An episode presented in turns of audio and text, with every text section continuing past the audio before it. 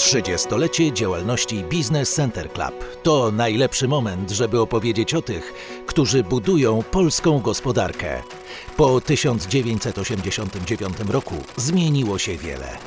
Pojawiały się nowe możliwości, otworzyły granice, rozwinęły technologie, ale nie zabrakło też potężnych kryzysów. W serii podcastów opowiemy o tym, jak polskie firmy wykorzystały ostatnie 3 dekady, stały się liderami w swojej branży i jaki jest w tym udział BCC. Rozmowy na 30-lecie Business Center Club.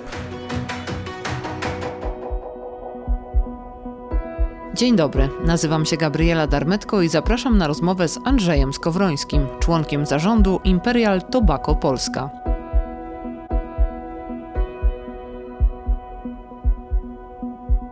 Ta branża tytoniowa to jest trudna branża, czy może niekoniecznie, chociaż jak tak patrzę z perspektywy, to mi się wydaje, że to bardzo trudne, bo nie możecie się reklamować, ciągle macie jakieś obostrzenia. Jak to jest? Bardzo dobre pytanie, ale...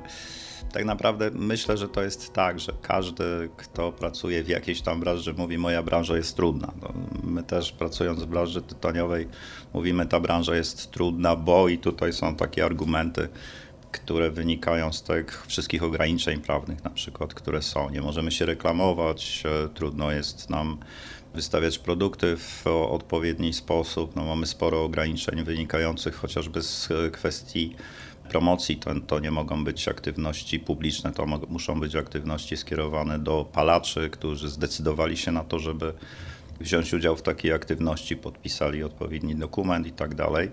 Więc z tej perspektywy jest na pewno inna niż wszystkie, chociaż jak patrzę na branżę słodyczy na przykład, to oni też mają sporo ograniczeń. Alkohole podobnie, więc to tak trudno jednoznacznie określić. No na pewno branża jest o tyle specyficzna, że my podlegamy podatkom akcyzowym i to jest o tyle trudne, że jeżeli przykład zeszłego roku, jeżeli rząd wprowadza akcyzę miesiąc przed terminem, to z perspektywy chociażby procesu produkcyjnego strasznie trudno jest w tym momencie zaplanować odpowiednio zapasy, tym bardziej, że dla nas jeszcze jest ten tak zwany sell-out date, konieczność wyprzedaży starego znaku akcyzowego do 28 lutego następnego roku. Więc jeżeli nowa stawka akcyzowa jest wprowadzona na początku stycznia z terminem miesięcznym, a 28 lutego musimy wyprzedać cały stok, no to oznacza mniej więcej tyle, że mamy miesiąc czasu na to, żeby podjąć trudne biznesowo decyzje. I to jest trudne po prostu. Samo planowanie procesu.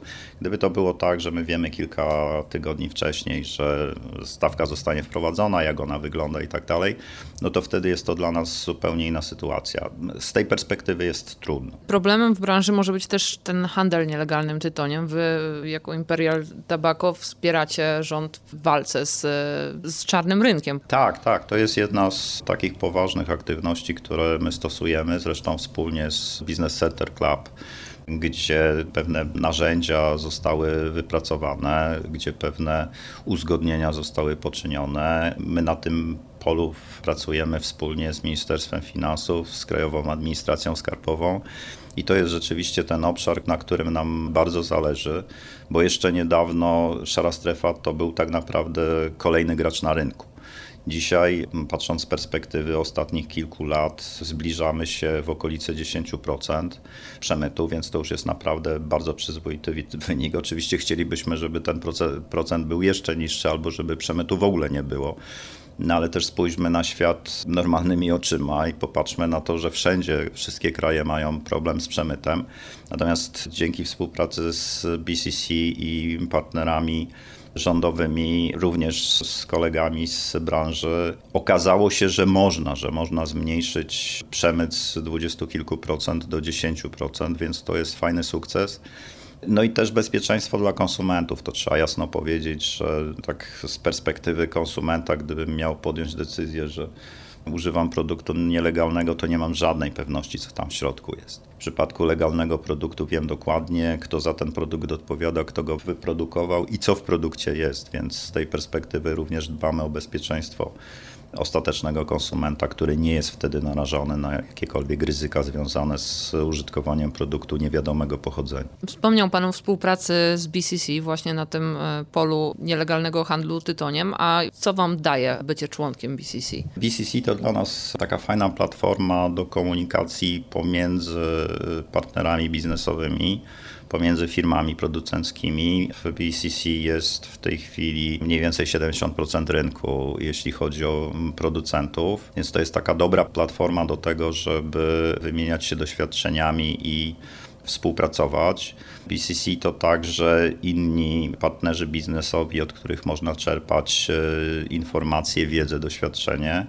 To także możliwość współpracy z agendami rządowymi, z Ministerstwem Finansów czy z Krajową Administracją Skarbową, więc z tego powodu my oceniamy bardzo pozytywnie współpracę z BCC i jest ona dla nas takim dobrym partnerem do uzyskiwania oczekiwanych korzyści takich w perspektywie całej branży czy w perspektywie w ogóle kraju. Fajnym przykładem to jest to, o czym już powiedziałem, walka z przemytem. To jest taki, bym powiedział, spektakularny przykład dobrej współpracy partnerów biznesowych po to, żeby uzyskać polepszenie sytuacji i to polepszenie z różnych perspektyw, bo z perspektywy producenta to jest na pewno zwiększenie rynku, a z perspektywy państwa to są dodatkowe przychody, które są płacone w formie podatków i akcyzy, które są nie bez znaczenia dla kraju, dla konsumentów w gruncie rzeczy. Także myślę, że to jest taki dobry przykład współpracy.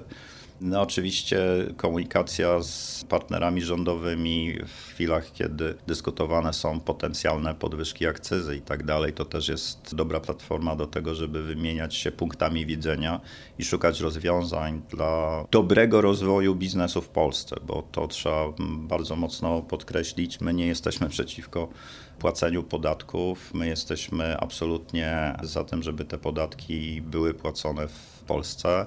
Natomiast chcielibyśmy mieć trochę szerszą albo dłuższą perspektywę wiedzy, jakie będziemy mieli kroki, czytaj mapę drogową na przykład, żebyśmy rozumieli, że w roku X będziemy płacili stawkę Y, a w następnym roku składkę Z i tak dalej, po to, żeby móc zaplanować swój biznes. To, co jest trudne i o czym rozmawialiśmy przed chwilą, to jest ten fakt właśnie pewnej niestabilności tego otoczenia prawnego, które się przekłada na bardzo trudne planowanie biznesu. Jak ten marketing wygląda? Nigdy nie byłam palaczem i nie widzę tego. W ogóle papierosy tak jakby nie dostrzegam ich, chyba że widzę, że ktoś pali, ale to jest ciekawe. W jaki sposób wy możecie się właśnie komunikować z klientem? No my jesteśmy bardzo ograniczeni, znaczy nie możemy żadnej formy komunikacji zewnętrznej stosować. W tej chwili komunikacja ogranicza się tylko do informacji handlowej, obecnej w punkcie sprzedaży i obecnej bliskości wystawionych produktów.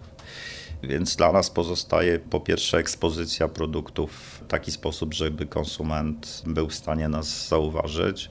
Po drugie informacje handlowe, które możemy zostawiać w punkcie sprzedaży i które muszą być umieszczone w punkcie sprzedaży w odpowiedni sposób, zgodnie z przepisami. Możemy też prowadzić aktywności niepubliczne, promocyjne, no ale to jest to ograniczenie, że konsumenci muszą się na to zgodzić, więc z tej perspektywy my naprawdę mamy dość takie duże ograniczenia, więc pozostaje trochę paczka, przy czym większość powierzchni paczki to jest ostrzeżenie o szkodliwości, więc pozostaje niewielki kawałek paczki, na której możemy się komunikować z konsumentem. My nie możemy pójść do telewizji czy do radia i zareklamować produktu, więc rzeczywiście koleżanki i koledzy, którzy pracują w dziale marketingu i brandowego, i trade'owego, mają trudne zadanie, jak w tym bardzo restrykcyjnym otoczeniu biznesowym mimo wszystko z konsumentem rozmawiać, jak szukać komunikatu z jego strony. Nie jest to łatwa praca. Spółki Imperial Tobacco zatrudniają w Polsce około 2000 osób. Wielokrotnie otrzymywały tytuł najlepszego pracodawcy. W firmie dużą wagę przywiązuje się nie tylko do tego, jak pracownik funkcjonuje w organizacji, ale także do jego zdrowia. Jedną z motywacji do zdrowego trybu życia jest program SPOKO. Program SPOKO, próbując go wyjaśnić, to jest jest program skierowany dla rozwoju pracowników i to tak naprawdę w tym kierunku związanym z ich inicjatywami. Ostatni taki fajny przykład, to mamy kilka miesięcy pandemię, więc wszyscy jakby zasiedliśmy w fotelach i trudno nam się z tych foteli ruszyć.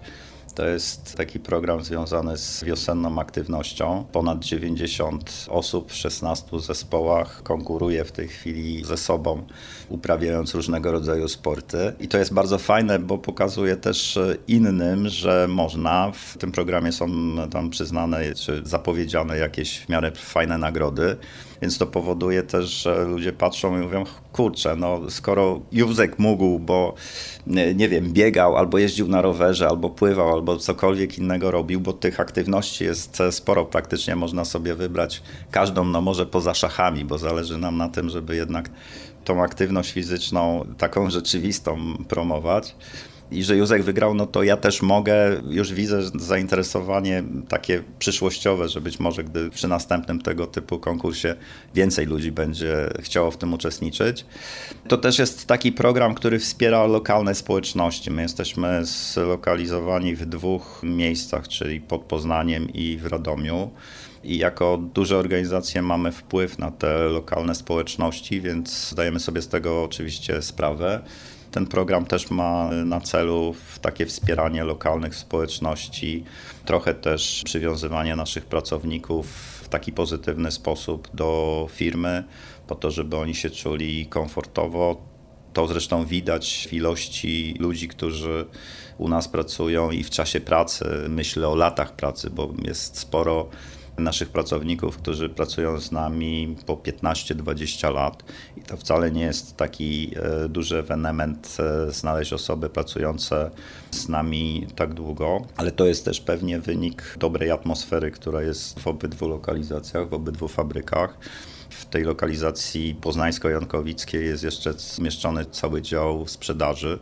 Tak to jest, więc jesteśmy też od wielu lat nagradzani nagrodą Pracodawcy Roku, więc z tej perspektywy też organizacje zewnętrzne weryfikujące podejście do pracownika nas doceniają. Z Pana doświadczenia, co jest ważne w biznesie, na co trzeba zwracać uwagę? Co powoduje, że się odnosi sukces? Oj, tych spraw, które powodują, że odnosi się sukces, jest ogromnie dużo i one się dość mocno zmieniły w ostatnim czasie. Pamiętam, że chyba w latach 80. była gdzieś tam w Stanach Zjednoczonych opracowana teoria świata VUCA, czyli takiego świata niestabilnego, zmiennego i ona opisywała pole walki. Po 30 latach to pole walki przeniosło się z takiego rzeczywistego pola walki za nasze okno. Pojawiła się pandemia, która zmieniła kompletnie wszystko. No i teraz w tej pandemii musieliśmy na przykład szybko zareagować. W momencie, kiedy pojawił się wirus w Polsce, myśmy, pamiętam, 16 marca zeszłego roku, to był piątek, podjęli decyzję, że wstrzymujemy operacje w rynku. I przesiądnięcie się z fotela samochodu na fotel w domu i po rozpoczęcie pracy telefonicznej w systemie zdalnym zajęło nam dokładnie 72 godziny. Czyli w piątek wieczorem podjęliśmy decyzję, w poniedziałek prawie 200-osobowy zespół pracował już na telefonach. Oczywiście byliśmy do tego w pewien sposób przygotowani, bo na przykład mieliśmy zaplecze informatyczne, które pozwoliło nam te telefony odpalić w sposób bezpieczny, tak żeby serwery były zabezpieczone, żeby ludzie pracujący w komputerach ze swoich domów nie mieli ryzyk związanych z potencjalnymi atakami hakerskimi itd. Natomiast ja na to patrzę z perspektywy dużego sukcesu, że potrafiliśmy się w tak krótkim czasie przepiąć. Z informacji rynkowych wynikało, że jesteśmy pierwszą firmą w branży, która rozmawia ze swoimi partnerami biznesowymi o biznesie, a nie o tym, co słychać, bo byliśmy przygotowani do tego, więc jakby koleżanki i koledzy, którzy dzwonili do partnerów biznesowych, do detalistów i rozmawiali o biznesie i pytali, jak im można pomóc w tym czasie, rozmawiali również o, nie wiem, poszczególnych brandach, o tym, jak one się sprzedają, co możemy zrobić wspólnie i to było przez długi czas przez naszych partnerów biznesowych mocno doceniane, że nie dzwonimy tylko, żeby zapytać, co słychać, jak tam panu idzie, ale dzwoniliśmy z pytaniem, jak pomóc i co możemy wspólnie zrobić, żeby sprzedawało się lepiej.